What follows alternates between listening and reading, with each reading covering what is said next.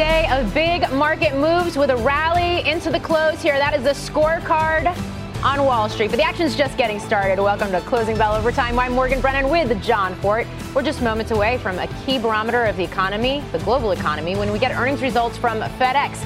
We'll bring you the full analysis of those numbers. And later, a rare conversation with Marissa Mayer, former Yahoo CEO, early Google employee, current co founder of Sunshine on the SVB collapse, the big tech AI race, and much more. I am looking forward to that. now, let's get straight to the market action and today's strong rally with our first guest. Adam Crisafulli from Vital Knowledge. Adam, uh, sh- should we just ignore all of this turbulence with the banks and pay attention to what's happening with the mega caps, or what? No, I mean, you know, you can't ignore the banks. It's the most important sector of the of the whole market. It's really foundational for everything. It drives the economy. Um, so what happened starting last week is certainly very important. It's probably going to have some effect on on uh, psychology, if not actual underlying growth going forward. But I think if you kind of look back over the last few days between what was announced Sunday night with the new Fed facility, what was announced overnight with Credit Suisse, and then what was announced about an hour ago with the uh, $30 billion deposit at First Republic, I think that's going to help to begin the repair process of uh, rebuilding confidence in this group, helping to stabilize some of the stock price action, hopefully stem some of the, the outflows of deposits that you've been seeing at, uh, out of certain uh, other regional banks. So can't ignore it at all. It's certainly very positive you know, today was a was a better rally in that it was a lot broader. You had more participation. Mm. It wasn't just tech. There definitely is a lot of people uh, pouring money into tech, but it was a broader a broader rally today, which is encouraging. Yeah. Do you remain constructive at, at these levels? Because you've, you've been on our show in recent weeks, but this was also before we had bank failures uh, and, and all the maelstrom uh, uh, around that industry right now. Uh, would you still be buying at these levels? Yeah, I mean, I, you can't ignore what happened with banks. Like I said, it certainly is very important. I don't want to be Pollyannish and, and completely dismissive. Um, you know, I don't agree with the analogies to 2007, 2008, but I do think the disruption is enough, coupled with progress that you are seeing on the data front. Certainly not as quickly as the Fed wants, but you are seeing movement on the data in the right direction. So that, coupled with what's occurred with banks, is going to help to alleviate the the uh, aggressive monetary tightening that you've seen from central banks that's going to remove a big headwind. And you've also, I think, seen the highs for yields as well. And that removes another big headwind on hmm. uh, for valuation. So I think it's now kind of gauging the growth reaction over the coming weeks and months. Um, and then getting a sense for earnings, which you know the earnings season kicks off in, in another couple of weeks, just to get a feeling for economic activity during this period of time. If it was uh, you know permanent permanent damage or just kind of a, a blip that will get back on track. So then, what matters out of the Fed next week? Does it even particularly matter what the market is pricing in now? Uh, you know, 25 basis points or or nothing, uh, or is it more about where the terminal rate is and how long it takes to get there? Yeah, I think the terminal rate question is going to be more important. Um, you know, I think the ECB today you know, they they definitely have a very very difficult choice to make in this environment where they don't have the benefit of benign inflation and they also are dealing with all this market volatility. So I don't think the Fed um, can completely reverse itself, but certainly they can slow down the pace. Um, you know, stay at 25 basis points. And then, you know, I think where there's a disconnect in the market right now is probably just on the aggressiveness of rate cuts. So, you know, the market as of 20 minutes ago is pricing in a, a cycle ceiling of close to 4%, a little bit under 4%. Um, and then, I'm sorry, a little bit under 5%, and then pricing in about 80 basis points of cuts thereafter. So there are a lot, there are going to be a lot of moving pieces to the Fed next week, including the balance sheet. I think that's going to be a big topic of discussion. Do they slow the pace of quantitative tightening? Do they cut it off completely? Um, and then the, mm-hmm. the, forward guidance that they provide around the cycle ceiling, like you said, like you said. Yeah. Um, I think that's going to be the critical variable. Speaking of Feds, FedEx earnings are out. Frank Holland has the numbers for us. Hi, Frank. Well, hey there, Morgan. Right now, FedEx shares moving 8% higher. Missed on the top line, but a very strong beat on EPS. Profit 68 cents above estimates. FedEx also raises its full year EPS guidance to 1460 to 1520 a share. That's well over the estimates of 1356 as it continues a large scale cost cutting effort and business transformation called Drive. In the release, CEO Raj saying in part, We continue to move with urgency to improve efficiency, and our cost actions are taking hold, driving an improved outlook for the current fiscal year. So, one point to note though FedEx missed margin for Express. That's where it gets about 50% of its revenue. Margin for Express was 1.2% compared to the estimate of 2%. Just to put it in perspective, a year ago, Express margin was over 4%, but FedEx beat margin estimates for its ground and its freight networks. The real story of this quarter is pricing power. It was able to increase revenue per package for its ground network by 11%, its freight revenue per shipment by 21%. Uh, in January, FedEx announced a general price inc- increase, able to take advantage of that. One thing missing in this, any details about Drive. FedEx has an April 5th event to give more details in New York City. Now FedEx shares up almost 7% after a miss on the top line, but a beat on EPS. Back all over to you. All right, Frank Holland, thank you. And of course, this is what investors have been focusing, on the, the, controlling of costs, what the guidance was going to look like, how they were going to update, and whether they're going to update to the to the upside, and then of course what the commentary is going to be from the call about the macroeconomic situation. Uh, remember that FedEx also is very exposed to China, so the reopening there. It'll be interesting what kind of comments we get. Let's get some instant reaction. Broughton Capital managing partner Donald Broughton is here. Adam Crisafulli is still with us. Donald, want to get your quick take uh, on those numbers that we just heard from Frank. Well, I think it's heroic, quite frankly, uh, that they're able to make any money in Express. Understand, of course, that uh, the International Priority Express business is their highest incremental, highest decremental margin business they have. And uh, so, and the place where they are the most focused is in the Asia Pacific area. So when you have China uh, and it's shut down, producing for them in the quarter, you know, down 25 plus percent kinds of volumes, uh, and for them to actually even make any money is quite heroic. Um, so this is great news, and the the the, the guidance uh, uh, for the full year uh, reflects that. Okay, um, what are you going to be looking for on the call, and and how important to you, Donald, is going to be that macroeconomic commentary, given the fact that the world really seems to be uh, at a crossroads in terms of where we go from here. Well, we're going to look first of all what what any color we can get on sequential patterns that they're seeing in that Asia Pacific market, that all too important area for them, as well as just overall General Express. What is the sequential pattern that's happening for them, and then also what's happening with ground? Um, we uh, our thesis has been that they're going to gain market share. Uh, against UPS as UPS tries to renegotiate the Teamsters contract, still has not doesn't have one.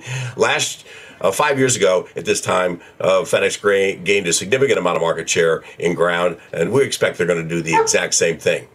Yeah. And, and, certainly, you've seen FedEx. It, it, rallied today. There was a there was an analyst upgrade, uh, and it moved higher today in the regular trading session. It has outperformed UPS uh, year to date uh, as well. So we've seen uh, we've seen that shift in terms of uh, the outperformance between these two names. Adam, I want to bring you into this conversation, whether it's FedEx specifically or whether it's what freight companies like FedEx and others are, are signaling about the economy and how they how they feed into the broader market uh, thesis right now. Your thoughts? Yeah, I think one of the reasons why people were warming to FedEx a lot was because they had such an aggressive cost cutting plan in place that they seem very committed to now. This is kind of this is almost the third quarter in which they've had this plan in place, and it almost provided you with protection from the macro environment. So to the extent you did see, um, you know, a, a downtick in growth momentum, this is one of the companies where they have such aggressive cost cutting in place that it can help offset that. Um, and I think that's a big theme that, you know, similar to what you kind of are seeing with Meta as well, where they've been very aggressive on the cost front. And I think in the back of people's minds, that helps eliminate some of your macro risk. Um, and that's really a big theme for corporate America th- across the board. Um, you know, this year is all about, you know, Meta popularized this year is going to be about efficiency. I think a lot of companies are going to be adopting um, a similar philosophy when it comes to costs. All right. Adam, Donald, thank you. Pleasure. Now let's get to CNBC senior markets commentator Mike Santoli at the New York Stock Exchange. What's on your radar, Mike?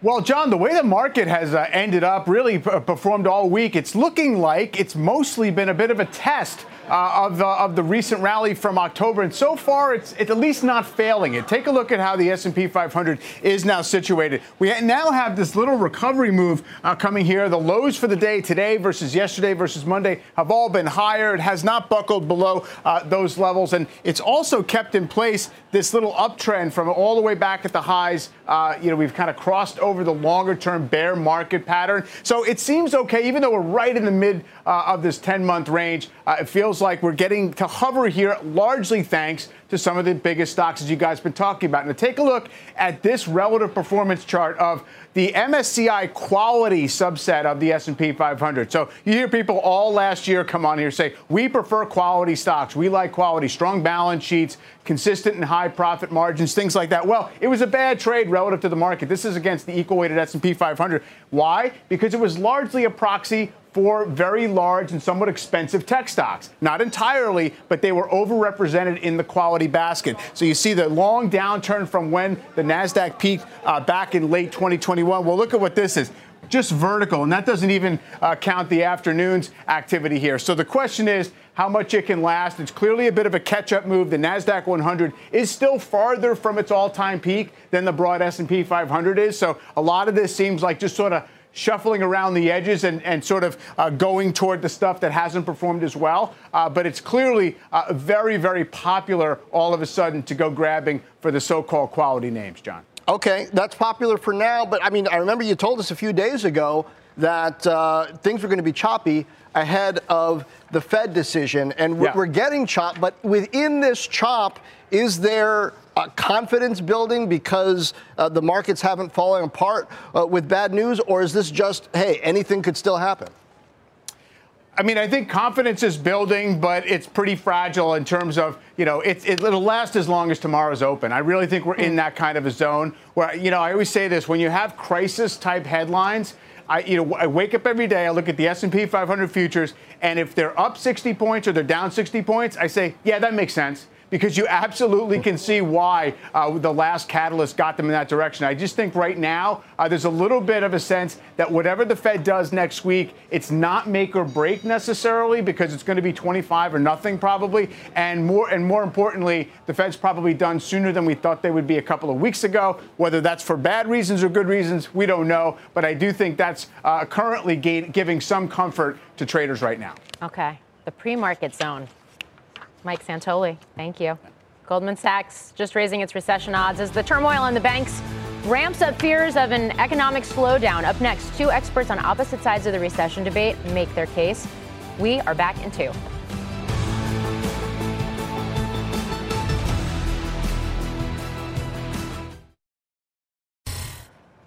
Well, stocks finishing out a strong session today with the Nasdaq leading the pack, up uh, as you can see there, two and a half percent. The Dow and well, and S&P up 2.5%. The Dow uh, and the S&P also up higher. Uh, but a number of strategists are upping their odds of a recession following the destabilizing events in the banking sector, including Goldman Sachs, which now says there's a 35% chance of a slowdown in the next 12 months. Joining us is Citi U.S. equity strategist Scott Chronert. Scott, uh, great to have you on. And you reiterated uh, your your call for a mild recession. Walk me through why you're you continue to be confident that that will be the case. Right. So, um, yeah, we've been kind of projecting a mild recession or like conditions for the first half of 23, actually since the middle part of last year.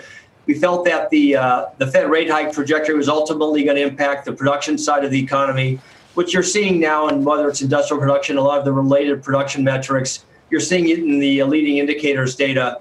Uh, we had been seeing it in consumer, consumer stabilized but you know, I'd say all told, we think that if you look at some of these traditional macro metrics, um, the, the, U.S. economy should be tracking along something akin to a recession-like condition in the first half of the year. And the, the, what, what's happened most recently with the banks, we think probably puts a little bit more of an onus on the uh, the credit conditions element, which should continue to show some tightening. Okay, I want to dig into that a little bit more, but first, joining the conversation as well is Sumit Handa of Pennington Partners, who is here on set. Uh, welcome. You would take the other side of this debate, I think, because you're constructive right now uh, on markets, and you don't necessarily think that a, that a recession is upon us. I, I would say that, and thank you, by the way, for having me. It's a privilege to be here, and, uh, and nice to meet you, Scott, as well. Uh, with respect to the state of the world, um, obviously things are uh, not pleasant this week. It's been a very challenging week. But with that said, we've had a we've had a decline in in in, in oil from $120 to essentially $70 today from where it was when the, when Ukraine happened. That's very bullish for the consumer, right? Those of us who have who don't drive Teslas and are, you know, and, are, and actually have to fill up our gas tank. You know, it, it's the, last year it was around 80 bucks a, a gallon. Now it's, uh, you know, now excuse me, 80 dollars to fill your car. Today it's closer to about 50 bucks. So that $30 is, a, is an enormous savings. It goes right to the bottom line. We saw that in the retail numbers that came out just on Monday. Um, or the day before. Uh, obviously, that's nominal numbers, not not uh, mm-hmm. not not adjusted for inflation. But um, obviously, I, I, do remain constructive. I also remain constructive because China has opened up, and so China is the world's largest trading partner in the world. Um, they they have they were closed. COVID happened. They injected a trillion dollars. A tsunami of liquidity came into the world, mm. more than offsetting the Federal Reserve's actions.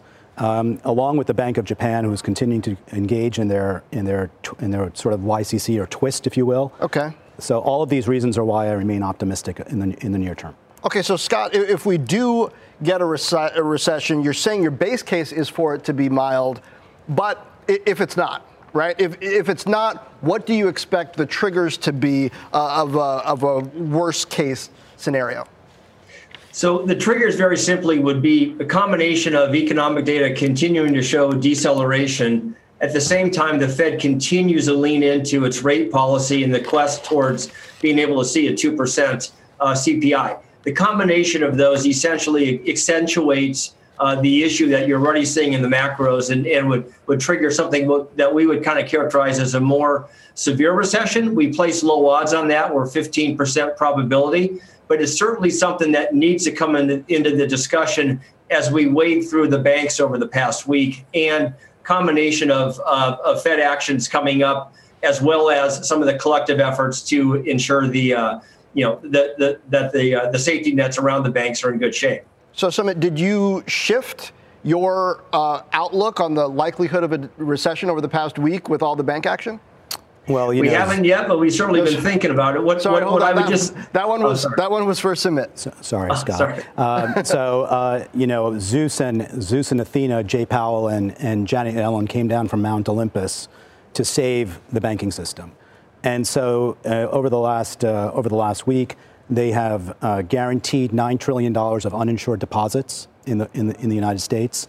The, the, the two banks in particular, um, you know, SVB and, and Signature, um, that filed for, um, you know, that filed on Monday, they were about one percent of the U.S. Ass- about the of the one percent of the U.S. banking system's assets. Hmm. So if we look at the banking system, it has 30 trillion dollars of assets. The two combined assets for SVB and, and Signature are about about 300 billion. Right. So in the scheme of things, while it, it, certainly is a problem, it's a virus, but it's not it's not something that you know that they, they the doctor acted very quickly to, um, to, to, correct and, and, provide a solution. Right. With that said, uh, another $2 trillion of liquidity has come into the world because of the, because of the actions taken by, um, you know, by the governments. And so, again, you know, there's a double helix when it comes to the world. It's not just fundamentals, it's also liquidity. And liquidity is, is coming in to the system. And it's going to come in even more, um, probably after next week. Sumit, Scott, thank you. So what? Right, would, hold on. Sorry, we, we got to leave it there, unfortunately. Uh, we'll come we back. Got, we'll finish this conversation at a later date. yeah, I hope to do that. We got breaking news on First Republic Bank. Bertha Coombs has that. Bertha. Jon, uh, this afternoon, First Republic uh, Chair Jim Herbert and CEO Mike Roffler issuing a, a, word of thanks to the banks that have helped shore up their facilities, saying that their collective support strengthens our liquidity position. The company saying as of March 15th, 2023, the bank now had a cash position of approximately $34 billion, not including the 30 billion of uninsured deposits from B of A, Citi, JP JP Morgan, Wells Fargo, Goldman Sachs, Morgan Stanley, and others. And those are at an initial term of 120 days at market rates. They'd also borrowed between March 10th and March 15th from the Federal Reserve. Those borrowings varied from 20 billion to 109 billion at overnight rates of 4.75%. They also went to the Federal Home Loan Bank and got $10 billion as of March 9th at a rate of 5%. They say that their daily deposit out outflows have now slowed considerably, and insured deposits since March 8th uh, to the close of March 15th have remained stable. They also are announcing they are suspending their common stock dividend as a result of being focused on reducing borrowings and evaluating the composition and size of their balance sheet at this point. Back over to you. All right, trying to stabilize things, Bertha. Thank you. Stock's down 21% right now. Yeah, yeah. Another big move. Yeah. After the break, we're going to talk to a real estate investor who says one part of the market is seeing a quote default avalanche that's going to gather speed in the coming months. We'll be right back.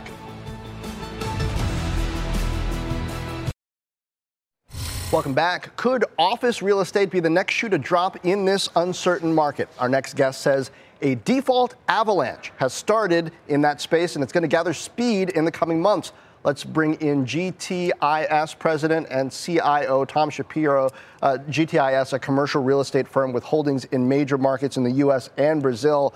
Tom, um, explain the mechanics. I, I guess stuff coming up for refinance with uh, with loans coming up with rates higher. What's driving this avalanche, and is there any investor opportunity here in the long term? Great. Thanks so much for having me. I really appreciate it.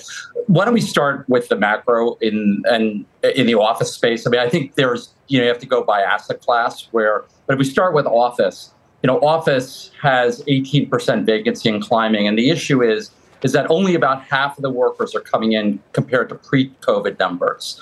Um, so the demand is down. A lot of the tech companies made a massive expansion during COVID. Now they realize they don't really need the space, so they're dumping space back on the market. You saw a lot of announcements. Facebook obviously just announced more layoffs. Google's been putting space on the market, et cetera. So you have the demand side has been very tough. So vacancy rates have been going up. There's a lot of space on for sublease. Now you couple with the fact that you have a lot of valuations have now dropped because interest rates have gone up dramatically. And that is a real problem right now uh, because you have a lot of loans coming due. This year alone, non bank loans in commercial is about $92 billion that are coming up. And it's to be extremely hard to refinance that in a very high rate environment with incomes dropping on these properties. So, what's happening in office in particular is the cost of keeping a tenant has gone up dramatically. In a place like New York, it's probably about $300 a square foot. So if you're an owner of a property and you have a tenant come up for renewal and your building is worth at or around what the mortgage is, are you really going to want to put in another $300 a foot to either keep or bring in a new tenant? And that's causing a huge problem. So you use the word avalanche. I agree with it. We're already seeing uh, the start of that, a lot of snow coming down. There are a lot of loans already in default. Some of the most sophisticated borrowers out there, very smart investors, are starting to lose office properties. And I think mm-hmm. that's just the tip of the iceberg. Yeah, so uh, it raises the question what does this mean for REITs, you know, especially office REITs, but also just as importantly, in a week where there's all kinds of focus and concern on the banks and the possibility of a banking crisis. What, what does it mean for those banks that are holding all of these commercial real estate loans?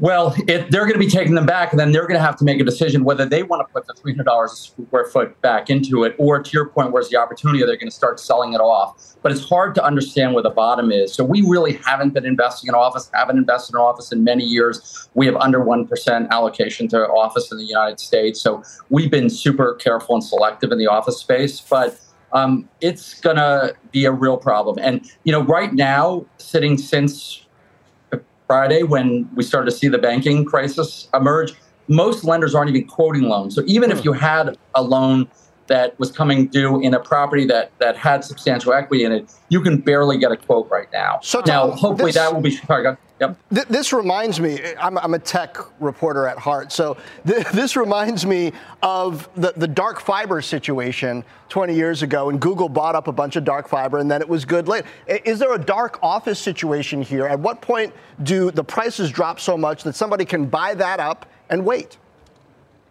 It's a great point. I have to tell you, it's going to be an investor that's not in real estate who's going to do that because right now, if you run the numbers, you'll see that the properties, a lot of them don't have really any value. Now, I, I want to emphasize there's a tale of two cities because newer office product and high quality office product actually is leasing extremely well. So I don't yeah. want to throw all the office into one bucket. I also want to do it but regionally as well because an area like Palm Beach, some of the new buildings are getting $100 net per square foot, higher than Park Avenue rents.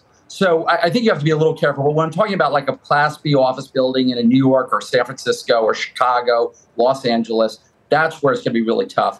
but you you have to actually throw out your underwriting to do that. You would not make the numbers work because it's really hard to underwrite where rents are and concessions. Because today, to achieve let's say a seventy dollar, eighty dollar rent in New York City, you have to put three hundred dollars into the property. So when you look at that, and don't forget, eighty dollars you have operating and taxes, thirty-four dollars a foot. So net, you're making forty bucks a foot Okay. to, and put three hundred dollars in. It's really tough math right now. All right. So I personally think there's a lot easier ways of making money Okay. um, in, in other in other asset classes. Well, we have some breaking news, um, but we appreciate the thoughts. Tom Shapiro, thanks for joining us. We want to get to Steve Liesman, who has breaking news on the Fed. Steve. Thank you, Morgan. We have the Fed's balance sheet for the week ending uh, this past Wednesday, and it is up by $297 billion as a result of a couple failed banks, as a result of borrowing at the discount window. Borrowing at the discount window rose by 148.2 billion. And then this new program that the Fed launched on Sunday in order to provide par value for uh, high quality uh, collateral for the banks, it rose by 11, first time borrowing. It's 11.9 billion was borrowed by banks from this new fed lending facility. Half of this increase this 297 billion dollars is linked to bridge loans that the fed when there is a bank failure normally provides and is guaranteed by the fdic so uh, this number here Morgan, we do not know if it reflects one bank, two bank, three banks, a whole bunch of banks borrowing the discount window. We're going to have to wait to see. Now that these two particular banks were closed, whether or not this lending at the window, which can be a sign of stress or it can be a sign of uh, banks just trying to liquefy themselves and get ready uh, for any deposit uh, uh, withdrawals, uh, if it continues into the week. But right now, we know there was a good amount of takedown of borrowing at the Fed's emergency discount window and some borrowing at the new facility. Morgan? So, how does this speak to this discussion that's afoot right now about uh, everything that's going on in banking and this idea of liquidity crisis and, and whether whether it's very serious, whether it's potentially sys- systematic or systemic, I should say, or, or whether it really will be um, confined to just a to just a handful. It's still still too soon to know. it, it's just difficult to know right now. We know there was a lot of borrowing at the window. For example, there was something like four and a half billion dollars of discount window borrowing uh, in the week before uh, this past week, Okay. and now it's 100 and something billion, 100 and 140, 48 billion. So that's a big increase right there. Uh, and so the issue being, was it one bank, two banks? Was it a single bank or two banks that were trying to uh, liquefy themselves, or was it multiple banks? Uh, there's transparency by the Federal Reserve around the borrowing at the window, but not enough to know how widespread the issue is. Steve, what kind of a position does this put the Fed in? It's been trying to reduce its balance sheet along uh, with, with get uh, rates higher, but things happen. It does happen. I I think the key here, Jon, and I, I do need to report this end of the story here. You are correct. The Fed has been trying to bring the balance sheet down, and this is a market increase in the size of the balance sheet. The question is how much of this money actually gets into the economy in the sense does it become the source of loans to the economy? And I don't think that's probably what's going to happen there. To the extent that banks borrow to liquefy themselves, uh, it's probably not going to be something that's going to create lending into the economy. It may keep the existing lending that was going to happen in place. That's or or keep it uh, at, at at the prior level. But I don't know that this is going to be actually inflationary. But it depends on what happens over time. Does the progress towards reducing the balance sheet continue after this? All right. Key questions. More will be revealed. Steve Liesman, thank you for bringing us those numbers.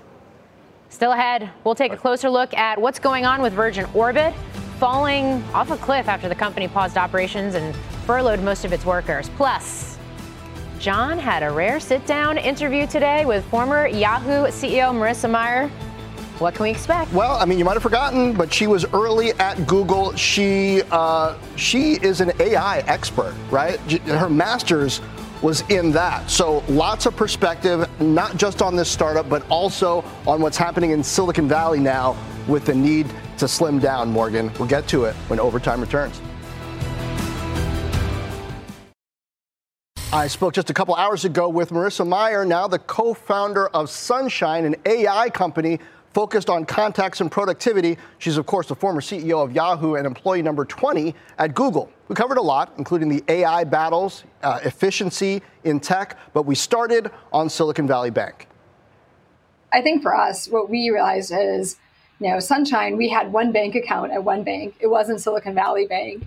Um, but we were like, you know, in this situation, it makes sense to be diversified. Um, whether it's because of a system going down or an unfortunate um, decline in a bank or a failure of a bank. But when you're talking about needing to make payroll for your team, um, pay your vendors, you know, those are all things that you want to be able to do reliably as a business owner. And so having you know, we're, we're engineers fundamentally. I'm an engineer by training. You want redundancy in your systems. Uh, and so, you know, they may, you may choose to have some some uh, imbalance between them in terms of where you ultimately put the, the bulk of your cash. But, you know, and now I would say I'm a, a bigger believer in, in that type of redundant approach. Now, when it comes to artificial intelligence, I asked her how we're going to know whether Microsoft has a significant head start with its OpenAI investment or if Google's actually catching up with Bard.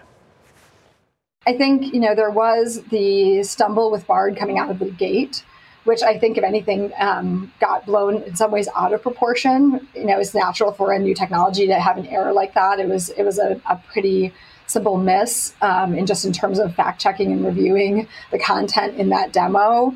But I think it points to a bigger issue of what do you do with the fact that there's a lot of great information on the web, but there's also misinformation on the web. And how do you make sure that you aren't ingesting that for training? How do you make sure if the intelligence, uh, if the artificial intelligence does ingest some of that information, that it understands how to keep it in check so it doesn't start to overrun and become perceived as fact. I think those are all big challenges that all of these systems will ultimately will ultimately face. Um, and I am always an optimist. I think there's ways that they can can build and architect around that. Um, but uh, I think that that's where we are right now. And I think ultimately, who wins the race in the long run it will you know come down to how they manage that misinformation piece right? Who has the best and most authoritative answers and also who has the most novel and useful applications of the artificial intelligence in the end. How do you apply it? How does that feel to people? And i think those two factors are likely to drive who who wins the ai race so to speak Efficiency is the buzzword in the Valley these days. Mayer also reflected on her time at Google and how one promising new hire set a high bar for productivity.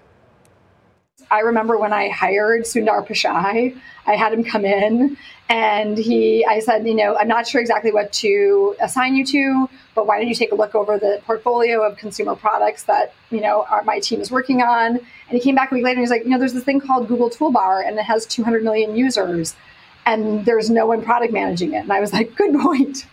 like, why don't you start working on that? And Google Toolbar then gave rise to Chrome, uh, which then, of course, started merging with the Android uh, operating system. And, and, and Sundar was a brilliant hire and did a great job with all of that. But it gives you an idea that we had like this giant product with millions, hundreds of millions of users that wasn't being actively product managed. And so, you know, I think that that's what really the power of growth is that when you've got a company that's growing that quickly, there's new opportunities for everyone around you uh, along the way, and and you can figure out where are my skills best applied. But what happens in 2023 when that dynamic reverses and there are more people than work? The pandemic affected every company in different ways, but one of the things I would always tell people to look for is whether it's Google or somewhere else, you want to look for companies where there's more work than people, plainly stated. Because if you're in a place where there's more people than work, the opportunities aren't as big. A lot of the minuses you talked about that you know Zuckerberg has lately has lately highlighted are absolutely true, right? You've got people who are really capable thinking about small things that don't matter. Um, and that's just a terrible waste of, of time, money, and energy. And um, you know, it's it's hard when you go through that challenge. And I will say, you know, the pandemic has been challenging, I think, for leaders across the industry, big and small. You know, here at Sunshine, we wanted to move fast. I have to admit, sometimes there was times during the pandemic, we didn't move as fast as we wanted to move. And I think at some of the bigger companies, what, what they found happening is when their productivity dipped, they hired. Um, and suddenly at the end of it, you look back and you're like, now I've actually hired, you know, 50 people where under normal times I might have hired 30 and now I've done I've got more people than work. And that's a situation where you know ultimately it has to it has to get righted somehow. Um, and sometimes it will get righted just because people like to work on bigger things. They like to work where there's growth and they might migrate for other opportunities. And sometimes you have to take um, you know action on the company side which is what we're seeing a lot across the industry right now It's great to hear from her. It had been a while. Sunshine Contacts is AI driven, and Morgan. It, it kind of cleans up uh, your contacts, and we'll see where she goes with it from here. But she really kind of laid out uh, the challenge for the Valley right now as someone who is one of the architects of its scaling in the web era. Yeah, it's been it's been quite a while since we've heard from her, so I just find it very fascinating to hear all of her different thoughts on all of these different topics. And you can make this argument, especially around efficiency and this idea of more people than work, uh, around a number of industries right now where you're seeing belt tightening, including, by the way, FedEx, which has basically said, you know, they're they're now targeting uh, four billion dollars in, in, cuts for the fiscal year uh, with the earnings that we've just gotten as well. So the pandemic distorted a lot of stuff, and now you're seeing this return to normal, dare I say? And then I guess the question is is it a return to pre pandemic norms, or is it sign of a slowing macroeconomic environment? And that's what everybody's trying to parse through.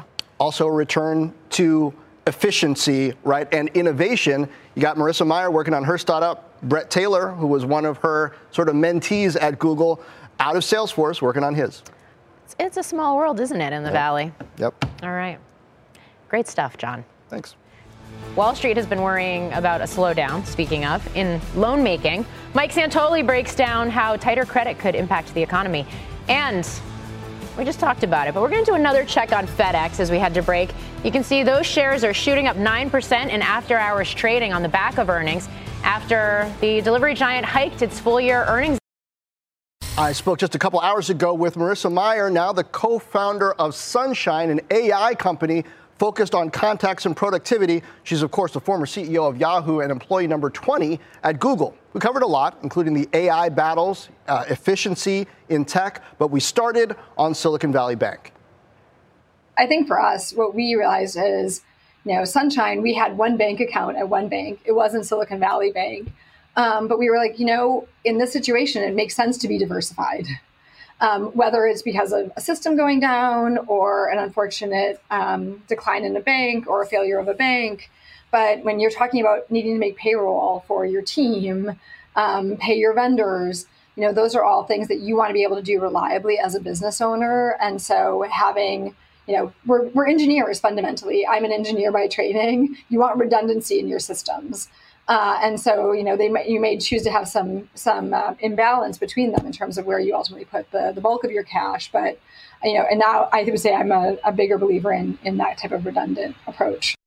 Now, when it comes to artificial intelligence, I asked her how we're going to know whether Microsoft has a significant head start with its OpenAI investment or if Google's actually catching up with Bard. I think, you know, there was the stumble with Bard coming out of the gate which I think, if anything, um, got blown in some ways out of proportion. You know, it's natural for a new technology to have an error like that. It was it was a, a pretty simple miss um, in just in terms of fact checking and reviewing the content in that demo. But I think it points to a bigger issue of what do you do with the fact that there's a lot of great information on the web, but there's also misinformation on the web. And how do you make sure that you aren't ingesting that for training? How do you make sure if the intelligence, uh, if the artificial intelligence does ingest some of that information, that it understands how to keep it in check so it doesn't start to overrun and become perceived as fact. I think those are all big challenges that all of these systems will ultimately will ultimately face. Um, and I am always an optimist. I think there's ways that they can can build and architect around that. Um, but uh, I think that that's where we are right now. And I think ultimately, who wins the race in the long run it will you know come down to how they manage that misinformation piece, right? Who has the best and most authoritative answers, and also who has the most novel and useful applications of the artificial intelligence in the end. How do you apply it? How does that feel to people? And I think those two factors are likely to drive who who wins the AI race, so to speak. Efficiency is the buzzword in the Valley these days. Mayer also reflected on her time at Google and how one promising new hire set a high bar for productivity. I remember when I hired Sundar Pichai, I had him come in and he, I said, you know, I'm not sure exactly what to assign you to, but why don't you take a look over the portfolio of consumer products that, you know, our, my team is working on? And he came back a week later and he's like, you know, there's this thing called Google Toolbar and it has 200 million users and there's no one product managing it. And I was like, good point. like, why don't you start working on that? And Google Toolbar then gave rise to Chrome, uh, which then, of course, started merging with the Android uh, operating system. And, and, and Sundar was a brilliant hire and did a great job with all of that. But it gives you an idea that we had like this giant product with millions, hundreds of millions of users that wasn't being actively product managed. And so, you know, I think that that's what really what the power of growth is that when you've got a company that's growing that quickly, there's new opportunities for everyone around you uh, along the way, and and you can figure out where are my skills best applied. But what happens in 2023 when that dynamic reverses and there are more people than work? The pandemic affected every company in different ways, but one of the things I would always tell people to look for is whether it's Google or somewhere else, you want to look for companies where there's more work than people, plainly stated. Because if you're in a place where there's more people than work, the opportunities aren't as big. A lot of the minuses you talked about that you know Zuckerberg has lately has lately highlighted are absolutely true, right? You've got people who are really capable thinking about small things that don't matter. Um, and that's just a terrible waste of, of time, money, and energy. And um, you know, it's it's hard when you go through that challenge. And I will say, you know, the pandemic has been challenging, I think, for leaders across the industry, big and small. You know, here at Sunshine, we wanted to move fast. I have to admit, sometimes times during the pandemic, we didn't move as fast as we wanted to move. And I think at some of the bigger companies, what, what they found happening is when their productivity dipped, they hired. Um, and suddenly at the end of it, you look back and you're like, now I've actually hired, you know, 50 people where under normal times I might have hired 30 and now I've done I've got more people than work. And that's a situation where, you know, ultimately it has to it has to get righted somehow. Um, and sometimes it will get righted just because people like to work on bigger things. They like to work where there's growth and they might migrate for other opportunities. And sometimes you have to take, um, you know, action on the company side, which is what we're seeing a lot across the industry right now. Great to hear from her. It had been a while. Sunshine Contacts is AI driven, and Morgan, it, it kind of cleans up uh, your contacts, and we'll see where she goes with it from here. But she really kind of laid out uh, the challenge for the Valley right now as someone who is one of the architects of its scaling in the web era. Yeah, it's been it's been quite a while since we've heard from her, so I just find it very fascinating to hear all of her different thoughts on all of these different topics. And you can make this argument, especially around efficiency and this idea of more people than work, uh, around a number of industries right now where you're seeing belt tightening, including, by the way, FedEx, which has basically said, you know, they're they're now targeting uh, four billion dollars in, in, cuts for the fiscal year uh, with the earnings that we've just gotten as well. So the pandemic distorted a lot of stuff, and now you're seeing this return to normal, dare I say? And then I guess the question is is it a return to pre pandemic norms, or is it sign of a slowing macroeconomic environment? And that's what everybody's trying to parse through. Also, a return to efficiency, right, and innovation. You got Marissa Mayer working on her startup, Bret Taylor, who was one of her sort of mentees at Google, out of Salesforce, working on his.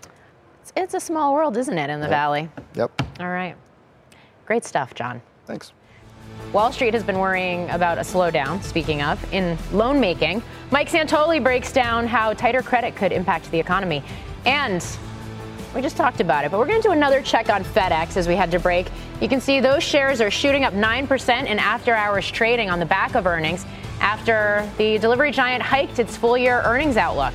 We'll be right back.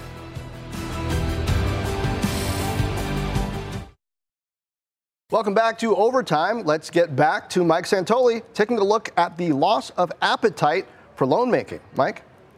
Yeah, Jon. In fact, a, a, loss of appetite in terms of credit extension, but also just overall credit conditions have deteriorated. Maybe no big surprise. We knew the economy was slowing, rates are higher. This is a, a measure, uh, the National Association of Credit Management. They do a survey of credit managers, and these aren't just loan officers. These are people talking about how fast companies are paying their bills, whether people are willing to extend further credit to them, and such. And so you see that they've kind of declines to this line right before typically you get into one of these shaded areas, which is a recession. So we're pretty much approaching that stall speed again. It goes along with a lot of other leading indicators of the economic pace to suggest that recession risk has become more heightened. I did want to point out one thing, which is just exactly how high that peak was and obviously the low was in 2020. You have so many of these measures that show massively heavy activity near the highs in 2020, 2021. And so you're declining off of that. And it's a rate of change business, but it doesn't necessarily mean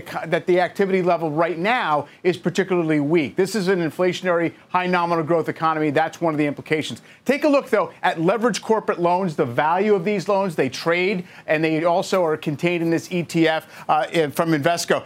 A lot of struggle here. These are mostly floating rates, so it's not just the interest rate effect. It's about perceived creditworthiness and whether there's liquidity in this market. So we're above the lows from last year, but not a whole lot. So it's one of those things you can monitor in real time to see what the uh, investor appetite is for owning a piece of, uh, of corporate debt that's extended by banks. Something we'll continue to keep a close eye on. Mike Santoli, thank you. Virgin Orbit launching a search for new funding as it ceases operations for a week and furloughs most of its workers what that says about the state of the space industry when overtime returns. Welcome back to Overtime. Virgin Orbit pausing operations and furloughing staff for a week as it seeks a funding lifeline. Sir Richard Branson's rocket launch company, which went public via SPAC in December of 2021, is facing a cash crunch that's been exacerbated by a failed orbital launch attempt back in January. The company saying in a filing this morning that it's implemented the pause as quote, it conducts discussions with potential funding sources and explores strategic opportunities. It's my understanding that all options are on the table. Uh, investment, you could see sale of company, um, maybe some other possibilities. Orbit has raised about $55 million via debt through Branson's Virgin Group uh, in the four months through February. But in general, it speaks to a broader industry dynamic, a crowded launch market that is facing consolidation and even culling as the Fed has tightened and capital has dried up and some rockets have experienced anomalies. It's something VC investor Meagan Crawford of the Space Fund has been watching closely. Right now, we're currently tracking over 160 private launch companies around the world. So these are startups who are trying to emulate Elon Musk and Jeff Bezos, and they all have their own little original spin on their, their rocket engines or their business model. Um, but there's not room in the market for 160 launch companies to exist. Even if 100,000 satellites are launched in the next seven to 10 years, uh, we believe 10 to 15 companies can fulfill that demand. And some folks even say maybe it could be fewer companies. Uh, but either way, there's too many on the market right now. More of my conversation with Crawford about investing in this sector on my podcast, Manifest Space, which is available through the Closing Bell Overtime podcast, wherever you download your podcast. Jon, it's worth noting that this is a name in the case of Virgin Orbit that, you know, when it went, when it went public in December of 2021 was trading right around that $10 uh, mark. It was de-SPACed. Um, it, it's now very much a penny stock with everything we've seen play out here even just in the last couple of days. We have a lot more on all of this on CNBC.com too. What kind of options do they have when you're talking about launching stuff into space? I mean, Santoli was just telling us it's hard to get a loan this is risky stuff. Is it kind of binary? Either you've got great technology and you make it or you don't? Uh, it's, a, it's a little bit of that. Space is hard. It's very capital intensive. It tends to take time. Um, and there is a lot of competition on the market, not the least of which is SpaceX, which is cornering all aspects of the market. And there's different lifts, heavy lift, medium, you know, small lift, et cetera, in, ter- in terms of uh, in terms of types of rockets and launch capabilities. Rocket Lab is another one that's already regularly launching to orbit. Um, but you are, as I was mentioning, starting to see some culling or at least some consolidation because even just as we've had this conversation, Astra Space, which I know is a name that you are familiar with, um, has been facing delisting on the NASDAQ after it too had suffered uh, some issues with some of its attempted missions. And it just laying out a few a short while ago its plan to try and avoid that delisting, including the possibility of a reverse stock split. Oh. So you're seeing pain in the space space. Ouch. Great, great. Uh, perspective on that. And up next, we're going to talk about the concern among some options traders in a shift who bet big on the collapse of SVB and Signature Bank and the roadblocks they're now running into as they try to cash in on that correct bet. We'll be right back. All right, let's talk options, specifically regarding the bank failures. Robinhood reversing course today, telling its retail trading customers holding profitable in the money positions on Signature Bank that it would make an exception and allow them to keep their positions open beyond tomorrow's expiration. So, what are we talking about? Well, those traders that own puts or have bought the right to be short a stock looking to exercise their options into an actual short position of the underlying stock, in this case, Signature Bank, being told, before today at least, that they couldn't do that and realize their profits. Why? Because the stock was halted. For the platforms, this would be potentially too risky a thing to do with no underlying stock trading. If you can't exercise an option ahead of its expiration, the position would be rendered potentially worthless. So today's announcement from Robinhood, which matches Fidelity and Interactive Brokers, extends those retail positions beyond their ex- expiry date with some conditions attached. Uh, in particular, this is very much in focus, not just because of how much we've been focused on and ta- talking about the banks, but because retail investors specifically have been, according to VandaTrack, quote unquote, buying unprecedented amounts of financials. Mike Santoli, want to bring you into this conversation. It's an area of the market that I know you know a little something about, and certainly you cover and speak to these trading platforms uh, for us here at CNBC. So, your thoughts? Yeah, I mean, it's obviously um, not a unique situation, but it doesn't happen all that often that you have a long standing halt in a stock. Uh, people assume the equity of Signature is, is going to be likely worthless, but there's no confirmation of that. They will likely, once they get some information out there, retrade the stock, start to allow it to trade, perhaps if they don't immediately render it zero. So, what it is meant for a put option holder who has a very uh, profitable bet on paper right now is an inability to monetize that, right? You could always sell a put option to another investor or trader before expiration, but tomorrow is expiration, and so likely they would not be able to do that. So, the, the brokers are saying, look, we can maybe try to work with you here uh, because, as you said, a put option gives an investor the right to sell a stock at a certain price. If you don't already own those shares, you're effectively shorting the stock to realize the profit. Robinhood doesn't allow that. So they're going to have to go out in the market and maybe close out these trades once Signature starts to trade again. Uh, you know, no guarantee that it goes right to zero, though, guys. So keep that in mind. There's still a little bit of play in there. Yeah. So this is like, I bet uh, that the Eagles are going to lose by two touchdowns. They're yeah. down by three, but the game gets snowed out. And do they pay it out? It gets suspended. Yeah, yeah, okay. I get it. Um, it, yeah, there's a lot more we could do here, but our hour's done. So that's going to do it for overtime. Fast money starts now.